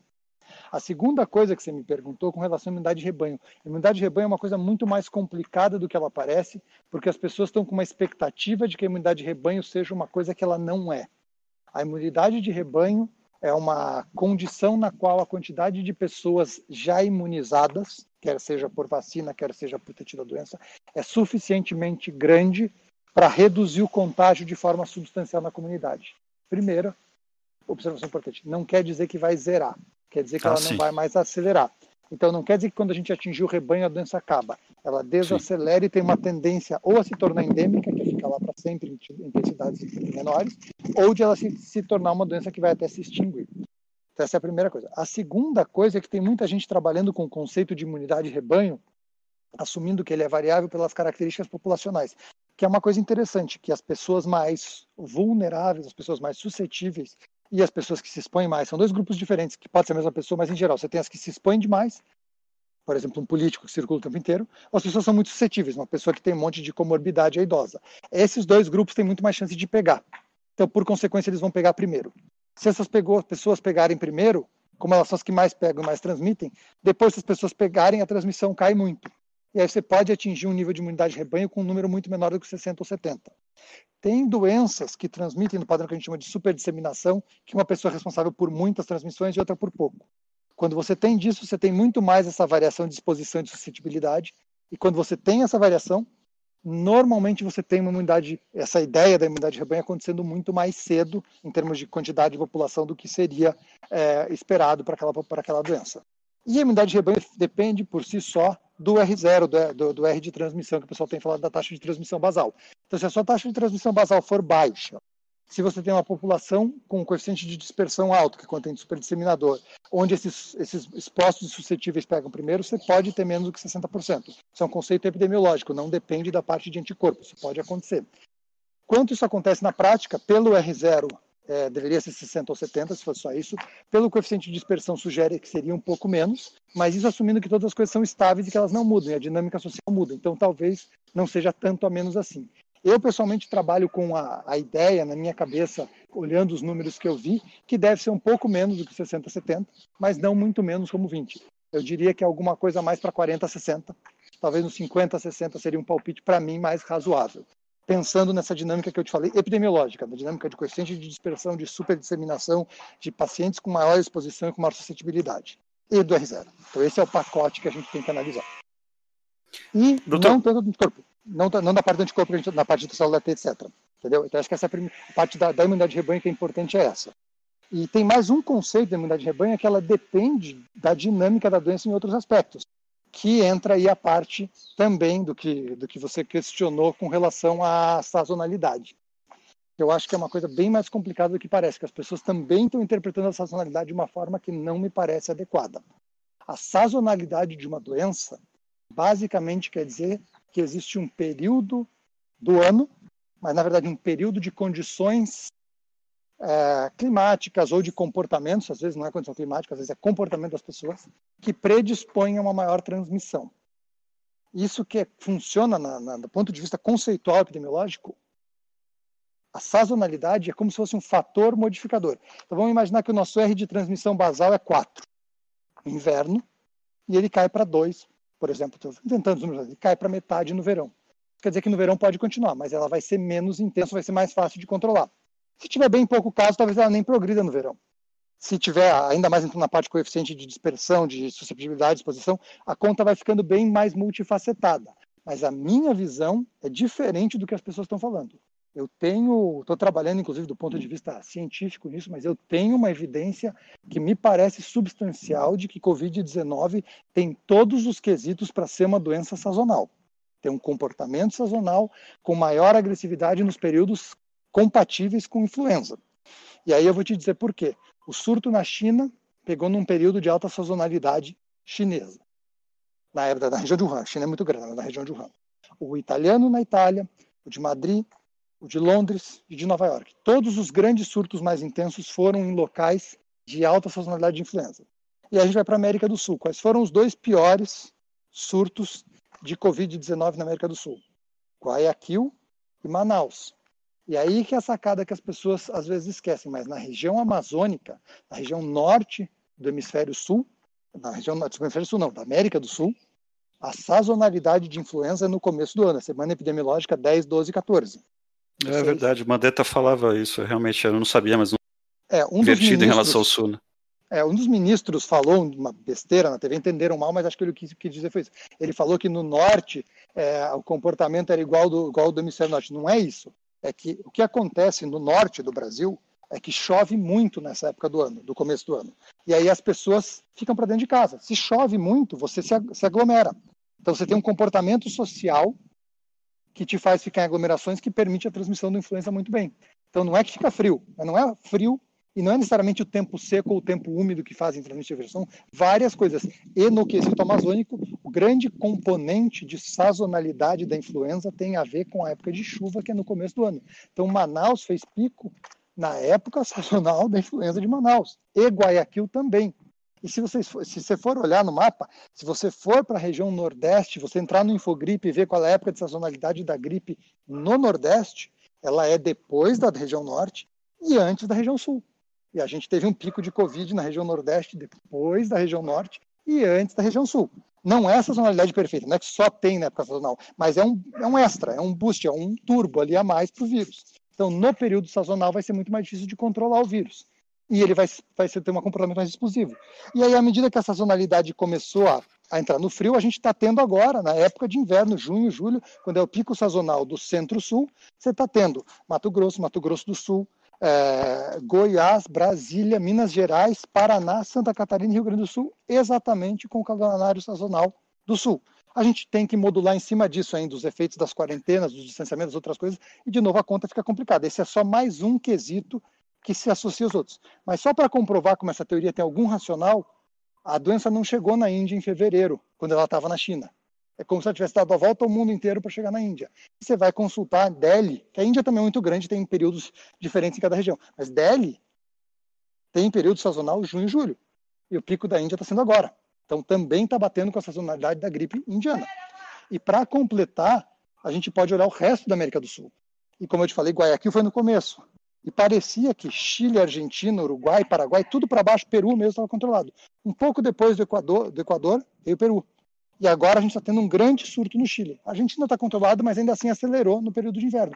Então desceu da região Guayaquil-Manaus para a região Santiago, Curitiba, Porto Alegre, em paralelo em dois lados do, do, da, da, América do Sul que não tem outros motivos de intervenções que deveriam fazer com que fosse tão é, pareada. Então eu acredito que tem um componente sazonal sim. Então eu acho que a desaceleração de Manaus é intervenção, é quarentena, é um monte de coisa, complementada por um pouco de imunidade, que já tem 20% imunizado, complementada por um componente que é sazonal. Então são várias coisas. Por isso que ficou mais fácil de controlar.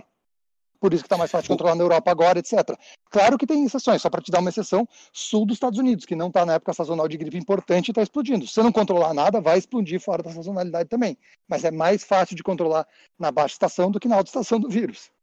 É, então, assim, é, o doutor complementou, falou da Europa, então uma das explicações, não só para Manaus, mas para a Europa também, que muitos países começaram a sair do lockdown, especialmente os mais duramente atingidos, como Espanha e Itália, acho que lá em meados de maio, um pouco antes, e os casos pelo que eu, eu acompanho, os casos praticamente diminuíram. Então, o doutor acha que além dos componentes de, de, de, de, lockdown, de principalmente em algumas regiões como Madrid, já tem um aspecto de imunidade, se não uma imunidade de rebanho, não uma imunidade pelo menos de anticorpos, talvez alguma resposta de células T, também há esse componente de, de, de, de sazonalidade. Então, o doutor acredita que é, o mesmo comportamento de sazonalidade que a gente vê no vírus de influenza é possível também. Claro que não é 100%, mas alguma coisa o doutor acredita que, que existe sazonalidade. Então, então é, é, é possível que haja ou uma segunda onda. Nos Estados Unidos talvez nem haja uma segunda onda, talvez haja uma continuidade da primeira, que o número de casos deles são, são, é, são muito, é, é, é, muito alto. Mas então o doutor acredita que há uma possibilidade, então, de quando voltar é, as questões é, climáticas que levam a comportamentos específicos, como está mais frio, fica mais dentro de casa, mais aglomerado. Então, é, não é um cenário é, uma segunda onda nesses lugares não é um, não é um cenário tão assim improvável. É, exatamente, eu acho que assim, é uma composição de coisas, eu acho que a Europa, em geral, está saindo das coisas, mantendo o contact tracing, fazendo isolamento de casos, fazendo muita coisa, e me parece que talvez, não tenho certeza, isso é uma suposição da parte da parte sazonal, mas me parece que existe um componente adicional da sazonalidade. E aí você soma tudo isso, eles estão numa fase em que é mais fácil reabrir, reabrindo com estrutura na maior parte dos países. Então, me parece que vai dar certo, mas a expectativa de que isso tenha um recrudescimento no outono e inverno deles não é nem só minha. Você pegar o Anthony Fauci falando, que é responsável por grande estratégia americana, ele fala que tem uma preocupação muito grande de outubro, novembro, você ter um recrudescimento. Quer seja uma aceleração dessa primeira onda que nunca acaba lá porque eles não interviram, quer seja essa primeira onda controlar, ela voltar. Então, eu não tenho certeza que vai voltar, não estou fazendo uma perspectiva negativa de que vai, mas eu tenho não, receio claro tenho receio e eu vejo um racional suficiente para que o recrudescimento no período seja, em parte, aconteça por sazonalidade. Além do fato de que podem chegar nesse momento muito mais relaxados, porque parece estar tudo controlado. Então, a hora que você abre a guarda é a hora que o inimigo tem mais chance de se posicionar para tomar espaço de novo. Então, eu tenho, eu tenho toda provavelmente olhar o padrão sazonal do mundo inteiro, mas de ter um componente parcialmente sazonal com a Covid-19, como a gente tem com a influenza. E só para complementar, não é só que eu acho da minha cabeça que isso vai acontecer. Tem um artigo na Science de maio do grupo de Harvard, do grupo do Mark Lipps, que fez uma modelagem mostrando que os outros dois corona que a gente tem de circulação endêmica no mundo, é o HK43, eu acho uma coisa assim, são dois, e o outro AC, alguma coisa, não lembro das siglas. Sim, são da gripe, né? De, não, não de gripe, a gente fala de resfriados, são vírus de. Sim, de resfriados, isso. São coronas que têm comportamento de resfriado. Causa resfriado, isso. Eles têm comportamento sazonal e ele mostra lá todo o comportamento sazonal desde 2015, 2016, em todos os ciclos anuais. E, inclusive, ele fala exatamente isso que eu estou falando. Ele mostra como se fosse um multiplicador do R0. No inverno, você multiplica o R0 por 1,5, 1,6 a mais, e depois do inverno ele volta para mais para baixo, para 1 ou menos do que 1. Então você dá uma acelerada no potencial do vírus no inverno e depois diminui. Não é só isso, não é suficiente para resolver tudo, mas ajuda. Ou atrapalha, dependendo do momento onde você está. Então a gente tem evidência disso da gripe. A gente tem esse comportamento geográfico que tem várias falhas, mas que eu te expliquei que faria algum sentido até no controle melhor de Manaus agora. E aí você tem testes com outros corona, mostrando que a família dos coronavírus tem uma documentação, pelo menos com outros dois membros da família, de que existe um comportamento sazonal. Então, existe um embasamento, pelo menos um arcabouço teórico mínimo, para a gente aceitar essa, possibilidade, que eu pessoalmente acho que é uma informação essencial que as pessoas não estão levando a sério porque isso é importante para o planejamento de estratégia. E eu, eu, a primeira vez que eu cheguei a essas, essas contas foi com um amigo de Manaus, que, que eu falei para ele exatamente o que você me falou. Eu falei, Gustavo, não faz sentido essa exposição. Ele falou, faz sim. Estamos na época da gripe aqui. Foi ele que levantou a bola a primeira vez para mim. E aí a gente começou a trabalhar essa ideia. E veja como eu vou te dizer como essa ideia é importante, as pessoas não percebem.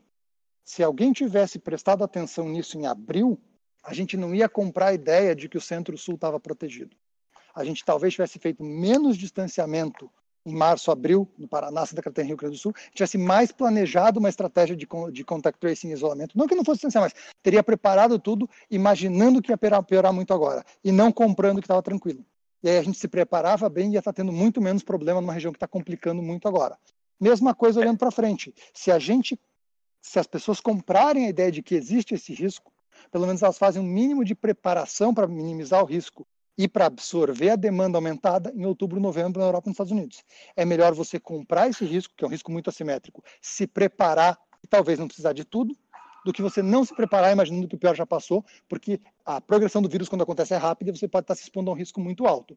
Então, eu acho que essa informação, apesar de não estar completamente comprovada, ela tem uma importância tão substancial no planejamento de estratégia que, na minha visão, não tem tanta gente falando disso. Eu sou uma das pessoas que está falando disso, mas não tem tanta gente que está dando importância, não só conceitual, não só teórica, não só publicar artigo, mas isso tem importância prática de implicação de planejamento de estratégia para o comportamento de potenciais novos surtos ao redor do mundo nos próximos meses. Não, é, eu, eu como moro em Florianópolis, quando a gente, Florianópolis, talvez Santa Catarina, se eu não me engano, foi acho que o primeiro estado a adotar medidas de, de isolamento é, mais severas. E eu não pensava nessa sazonalidade, mas eu imaginava se era o momento certo porque o ser humano tem um limite, principalmente o brasileiro, um limite de paciência.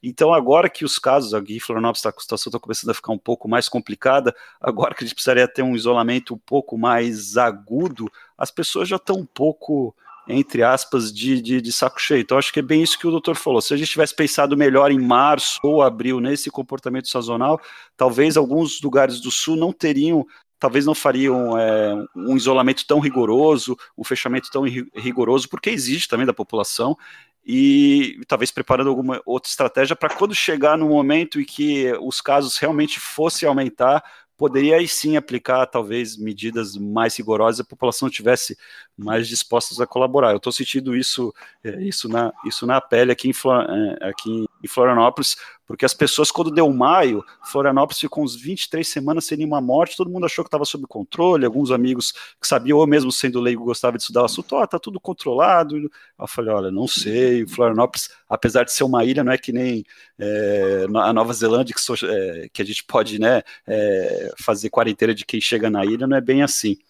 Mas, doutor, para a gente caminhar para o final da, da, entrevista, eu estava lendo também um artigo bem interessante do doutor, e como eu tenho uma, uma filha, uma filhinha pequena de, é, de, de, quase dois anos, eu tenho muitos amigos com, é, com, com, filhos pequenos, a questão das escolas, né?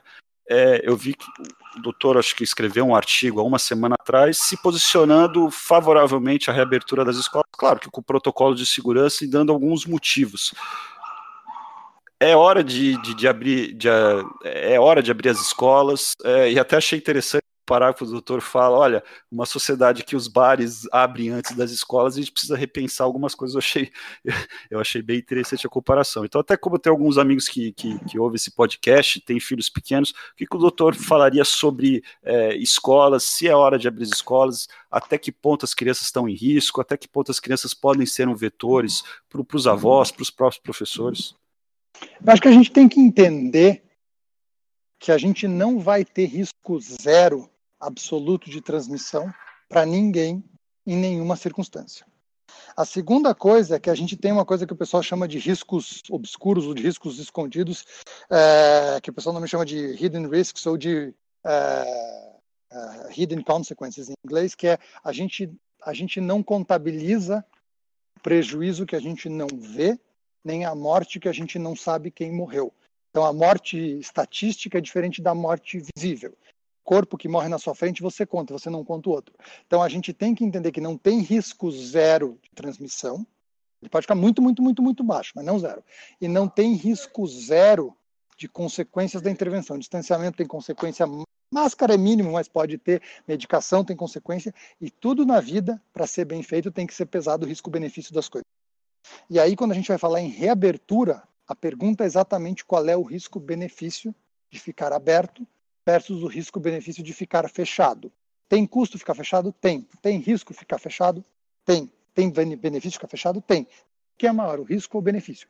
Para definir isso, a gente tem que definir as duas coisas. Qual é o risco de ficar fechado e qual é o benefício de ficar fechado? Ou o risco de estar aberto de ficar eh, risco-benefício de ficar aberto. E aí o problema é que esse risco depende da dinâmica da doença, mas de quem é a pessoa e qual é tipo de serviço ou estrutura que a gente está fechando. Então, qual é o risco de ficar aberto um asilo para a visitação dos familiares? Ou qual é o risco de ficar aberto ou fechado um hospital que atende emergência? A gente pode fechar o hospital para as pessoas não pegarem. E a gente não vai atender mais ninguém, as pessoas vão morrer na rua ou transmitir para os outros. A gente pode fechar uma escola. E aí a gente tem que pesar o risco-benefício daquele ambiente e, se possível, da consequência daquele ambiente fechado. E a escola tem um número de consequências de estar fechado muito maior do que simplesmente as pessoas deixarem de ir para aula. E é uma coisa que a gente. Esse tem muito do que eu estava falando dos riscos escondidos, dos riscos obscuros.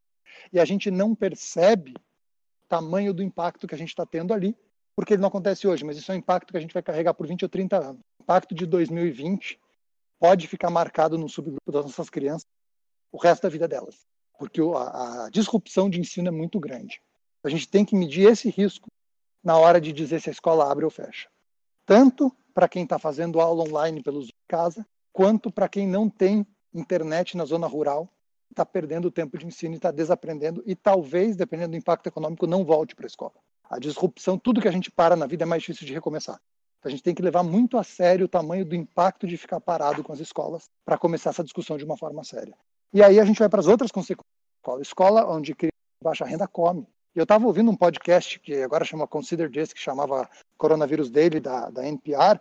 Ontem ou hoje eles estavam falando que para muitas cidades dos Estados Unidos é, a escola é o único lugar que a criança tem uma refeição completa. Não é só no... A Suécia ficou com escola aberta porque falou as crianças de condição socioeconômica ruim passam fome. Assim, uma realidade até de país com condição socioeconômica boa. Então, a escola alimenta a criança, entretém a criança, a escola educa a criança, e a escola é um meio ambiente protegido para a criança ficar dos pais não podem ficar com ela, inclusive disposição a drogas, disposição à violência, e a gente tem que pesar a exposição a drogas, exposição à violência, não alimentação, não aprendizado, não entretenimento, como efeitos negativos e da parte educacional talvez persistentes. Você tem um ano a menos de ensino, isso pode ter impacto na sua vida pro resto da vida. Você vai ganhar menos, você vai ter menos acesso à saúde, você vai ter menos acesso a um monte de recursos. Isso vai custar na sua vida muito mais do que dinheiro. Então, a hora que a gente decide fechar, a gente está comprando esse pacote inteiro. Se o risco da doença for alto, faz sentido. Agora, se pegar do outro lado, a doença é de risco tão alto, nas crianças, não. As crianças têm menos da metade da chance de pegar. As crianças têm muitas vezes menor a chance de internar. E muitas vezes menor a chance de morrer. Tanto que, mesmo no padrão de gripe americano, no ano mais, mais leve da gripe americana dos últimos 10 anos, foi seis ou oito vezes mais internações por gripe do que está tendo por Covid. Então, Covid é muito mais leve do que qualquer influenza americana. A gente não fecha a escola por influenza. Então, do ponto de vista da criança, a gente normalmente corre maior do que esse sem tomar uma intervenção. Então, não, não, na nossa prática normal, nossa normalidade como sociedade considera que esse risco-benefício não deveria compensar. Então, se existe alguma preocupação com a abertura das escolas, é a criança, a proteção dos funcionários, obviamente, qualquer outro funcionário de qualquer outra área, e as crianças como vetores. E se a gente fizer cuidados de proteção, a transmissão pode ser baixa o suficiente, e tem alguns dados na literatura que sugerem que a criança não é o principal vetor na casa das pessoas, porque ela pega menos, ela transmite menos. É zero? Não é zero. Talvez as crianças que convivam com pessoas de muito alto risco, a gente tenha que considerar uma dinâmica diferente, ou em casa, ou no ensino. E, eventualmente, as crianças que têm algum problema de saúde, que aí sim seriam crianças, que é uma minoria nessa faixa etária, mas tem algumas, talvez fiquem no ensino online com uma dinâmica diferente.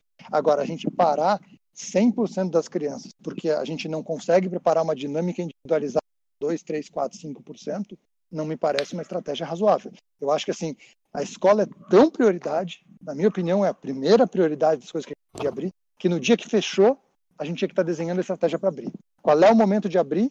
Eu vou te dizer que depende de você ter preparado a estrutura de segurança da escola em todos os aspectos, desde métodos de barreira até distanciamento, até dinâmica de sala, de entrada, de saída, mas desenhado tudo isso, o quanto antes. Claro que se tiver em lockdown, porque não tem nenhum leito no hospital, nem tem quem leve a criança para a escola, a gente pode precisar parar, mas é para parar o mínimo de tempo possível e voltar o quanto antes. Escola tem que ser a primeira coisa na lista de prioridades, não a primeira coisa temporalmente abrir, mas a lista de prioridade, a primeira coisa, na minha opinião, em termos de prioridade, é o nosso futuro. Nosso futuro são as crianças. Então, não tem como você deixar a escola para discutir no fim. A escola é discutida no começo, mesmo que ela não seja a primeira coisa a abrir. Então, eu acho que assim, a discussão tem que ser mais global, pensando em todos os aspectos da dinâmica das crianças e até fora das crianças, como eu não falei, mas assim, os americanos estão discutindo muito isso. Que sociedade volta a trabalhar normal e produzir economia se um terço das pessoas economicamente ativas tem filho em idade escolar? Com quem que essas crianças vão ficar? Quem é que vai pagar o lugar para a pessoa para cuidar das crianças, o espaço para as crianças ficarem? Se não tem, os pais vão trabalhar menos e a produtividade cai.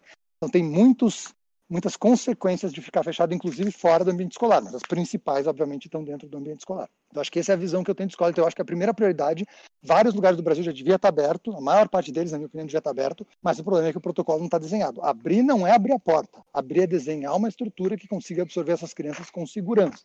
E isso dá um pouco de trabalho, por isso que tinha que ter começado a pensar nisso em março, não em junho ou julho. E aí, só para terminar, eu queria aproveitar, talvez um pouco mais próximo do fechamento, para fazer um comentário sobre o que você falou com relação ao que eu escrevi de bares, porque acho que é uma coisa muito mais ampla do que se a gente abre bar ou escola primeiro. Eu acho que a pergunta verdadeira é uma pergunta verdadeira, pergunta original, verdadeira, é uma pergunta filosófica.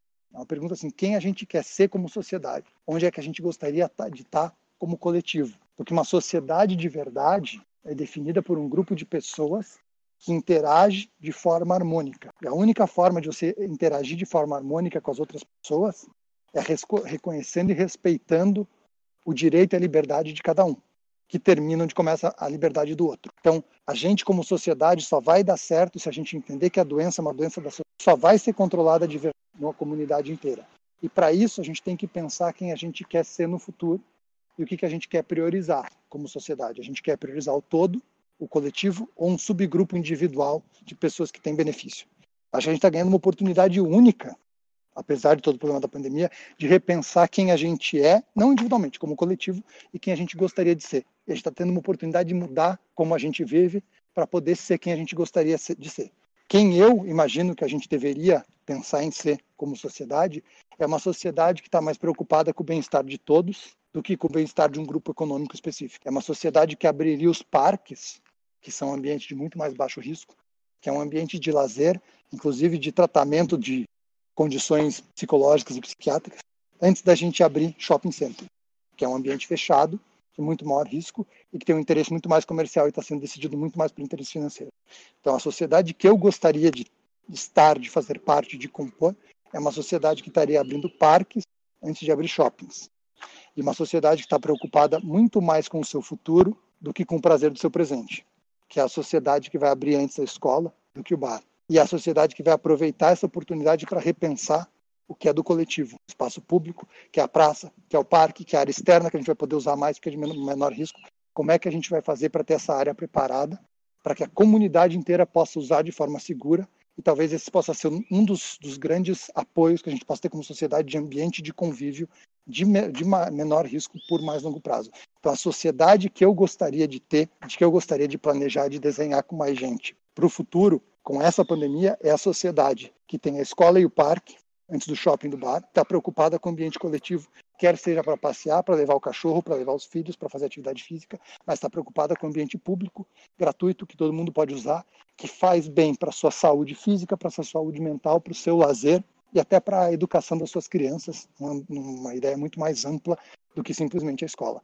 Então, acho que a gente está ganhando a oportunidade, espero que a gente não jogue fora a oportunidade, pensando no parque. Não, doutor, se, se a gente é, incluir nisso uma visão de sociedade de nós preocupados, né, como a maior prevenção para uma maior longevidade, para um maior bem-estar, para uma produtividade, pensarmos mais em nossa saúde, das nossas escolhas alimentares, é, nas nossas escolhas até controle de estresse. Eu tô, eu tô junto nesses sonhos do doutor, eu concordo plenamente, né? É uma oportunidade, é uma oportunidade que eu acho coletiva, mas é uma oportunidade individual para cada um refletir sobre o que quer para a vida, quais são, né? Porque acho que muitas pessoas estão deixando de, de, de ver os amigos, às vezes de pais, e, e valorar o que o que realmente é, é, é, é, importante é importante na vida. Doutor, eu gostaria de agradecer bastante. Eu só vou fazer umas perguntinhas muito rápidas no final que eu faço para todos os entrevistados, algumas perguntas pessoais, e já quero agra agradecer de antemão.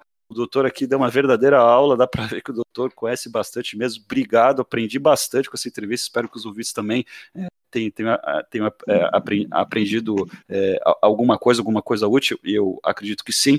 Então, doutor, alguma, algumas perguntinhas bem rápidas. É, algum livro que marcou, um livro que, um livro que mais marcou, doutor? Ah, vou, vou ficar com é, 1984 e o, e o Contraponto, Aldous Huxley. Mas 1984 é um. 1984 é o livro que eu li mais vezes, é, é, é um livro. Como eu falei, o segundo seria Aldous Huxley, pode ser é, o Contraponto, mas acho que tem muita coisa do Huxley que eu gosto também.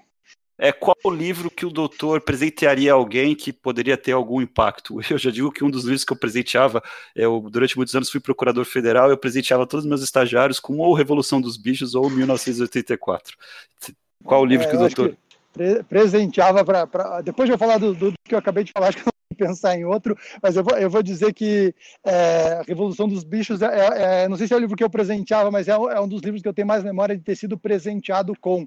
Eu só fui ler em 1984 depois de ter ganhado a Revolução dos Bichos do meu pai, então acho que eu vou acabar ficando um pouco monotemático entre, entre todas essas coisas que falam de sociedades que tentam controlar a vida das pessoas, quer seja Admirável Mundo Novo, quer seja 1984 Revolução dos Bichos. Acho que é, é um pacote que, para minha cabeça, sempre sempre é recorrente. Mas se for uma coisa mais leve, é, agora eu esqueci o nome do livro é do é, Ferenc Mati, que eu ganhei de um amigo meu que eu fui presenteado também, mas que é um excelente presente que eu estou querendo comprar para dar para algumas pessoas, que é do esse Mati é o sobrenome dele, que ele foi, ele se mudou para Toscana, morava na Toscana, mas ele é, é não sei se ele é húngaro, uma coisa assim, depois morou no Canadá, e ele vai lá para abrir uma vinícola, ele conta a experiência de convivência na Toscana para desde aprender o que é fazer uma vinícola até fazer o vinho e de como é pegar uma casa histórica e transformar numa, numa vinícola. Super legal, um livro mais leve do que os outros, que acho que é um ótimo presente se for um presente mais leve. É, nada mal, abrir uma vinícola na Toscana me parece, me parece um empreendimento. O nome do livro, ele, ele tem, uma, ele tem uma, uma, trilogia, tem três livros sobre esse, esse tema, mas um deles específico eu ganhei de um amigo meu que chama André, é, é sobre, é sobre essa vinícola dele, chama Ferenc Mate, eu, eu é, alguma coisa na Toscana, mano. Agora esqueci o nome. Eu, eu vou pesquisar e coloco, coloco nas notas do podcast. E, e um filme, algum filme que, que, que, marcou o doutor, algum, algum filme assim? Ah, eu, eu, não, eu não sou, assim, apesar de eu assistir muito filme, a minha esposa fala que toda vez que, pá, que, que, eu, que eu abro o Netflix, eu olho o filme e falo, esse aqui, olha que legal, ela fala, a gente viu faz três meses, então apesar de a, apesar, apesar de eu assistir muito filme, gostar muito de ver filme, é, em termos de memória marcante com o filme, eu sou muito ruim para selecionar um filme bom para falar. Obrigado mesmo, doutor. É, agradeço bastante. Espero que continue fazendo esse ótimo trabalho aí de, de divulgação. A todas as pessoas eu vou deixar o link do Twitter do Dr. Márcio para que sigam, compartilhem, porque ele produz material de, de bastante qualidade. Obrigado, doutor. É uma boa semana e tudo de bom para você, a família do doutor. Obrigado para você também. Uma Agradeço a oportunidade, espero que o pessoal tenha gostado à disposição, se o pessoal precisar de alguma coisa. Obrigado. Vale, obrigado, doutor. Tchau, tchau. Tchau, tchau.